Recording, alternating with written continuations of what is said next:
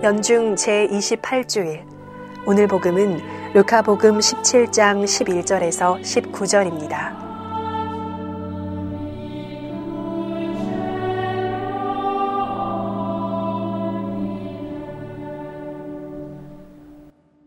루카가 전한 거룩한 복음입니다. 예수님께서 예루살렘으로 가시는 길에 사마리아와 갈릴레아 사이를 지나가시게 되었다. 그분께서 어떤 마을에 들어가시는데 나병 환자 열 사람이 그분께 마주 왔다.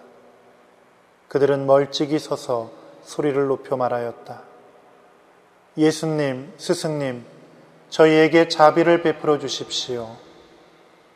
예수님께서는 그들을 보시고 가서 사제들에게 너희 몸을 보여라 하고 이르셨다. 그들이 가는 동안에 몸이 깨끗해졌다. 그들 가운데 한 사람은 병이 나은 것을 보고 큰 소리로 하느님을 찬양하며 돌아와 예수님의 발 앞에 엎드려 감사를 드렸다. 그는 사마리아 사람이었다. 그러자 예수님께서 말씀하셨다. 열 사람이 깨끗해지지 않았느냐? 그런데 아홉은 어디에 있느냐? 이 외국인 말고는 아무도 하느님께 영광을 드리러 돌아오지 않았단 말이냐? 이어서 그에게 이르셨다. 일어나 가거라. 내 믿음이 너를 구원하였다. 주님의 말씀입니다.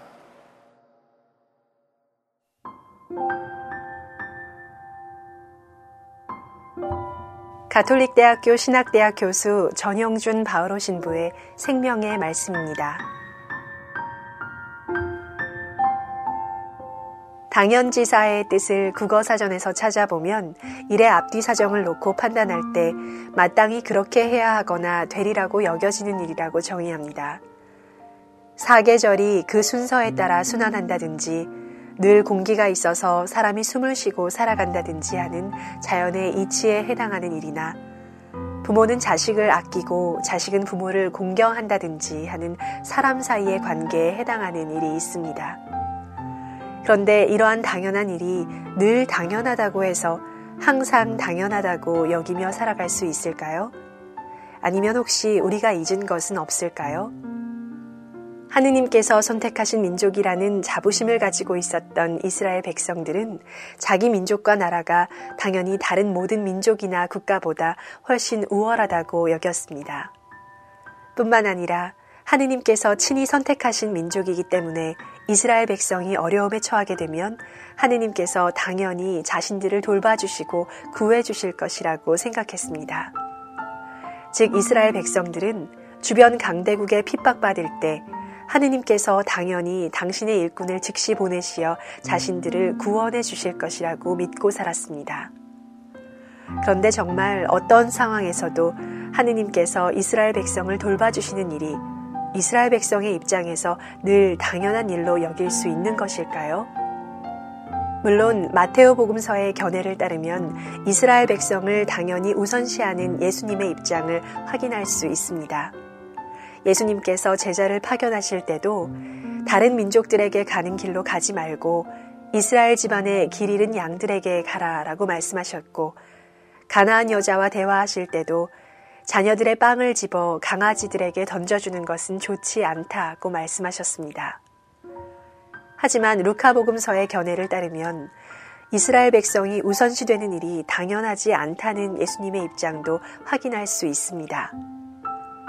예수님께서는 고향의 회당에서 설교하실 때 엘리야의 때에 이스라엘의 과부가 많이 있었다. 그러나 엘리야는 그들 가운데 아무에게도 파견되지 않고 시돈 지방 사렙타의 과부에게만 파견되었다고 말씀하시면서 동시에 또 엘리사 예언자 시대에 이스라엘에는 나병 환자가 많이 있었다. 그러나 그들 가운데 아무도 깨끗해지지 않고 시리아 사람 나아만만 깨끗해졌다. 하고 말씀하셨습니다. 어쩌면 우리가 우리 주변의 일들을 너무나도 당연한 일로 여길 때 우리는 오히려 주님의 구원에서 멀어지게 되는 것은 아닌지 생각해 볼 필요가 있겠습니다. 그렇다면 우리는 어떻게 처신해야 할까요? 오늘 제1독서에서 시리아 사람 나아만은 엘리사 예언자 덕분에 나병이 치유된 후에 이제 저는 알았습니다. 온 세상에서 이스라엘 밖에는 하느님께서 계시지 않습니다. 라며 하느님께 찬미를 드렸습니다. 또한 오늘 복음 말씀에서 예수님께서는 이 외국인 말고는 아무도 하느님께 영광을 드리러 돌아오지 않는단 말이냐 라고 언급하시면서 하느님을 찬양하며 예수님께 감사할 줄 알았던 사마리아 사람을 칭찬하시며 그에게 구원을 선포하셨습니다. 이렇게 당연한 일은 없습니다. 우리에겐 오히려 감사할 일만 남아 있습니다. 그러므로 우리는 하느님의 도우심이 당연하다고만 생각하지 말고 하느님께 감사할 줄 아는 신앙인이 되도록 노력해야 할 것입니다.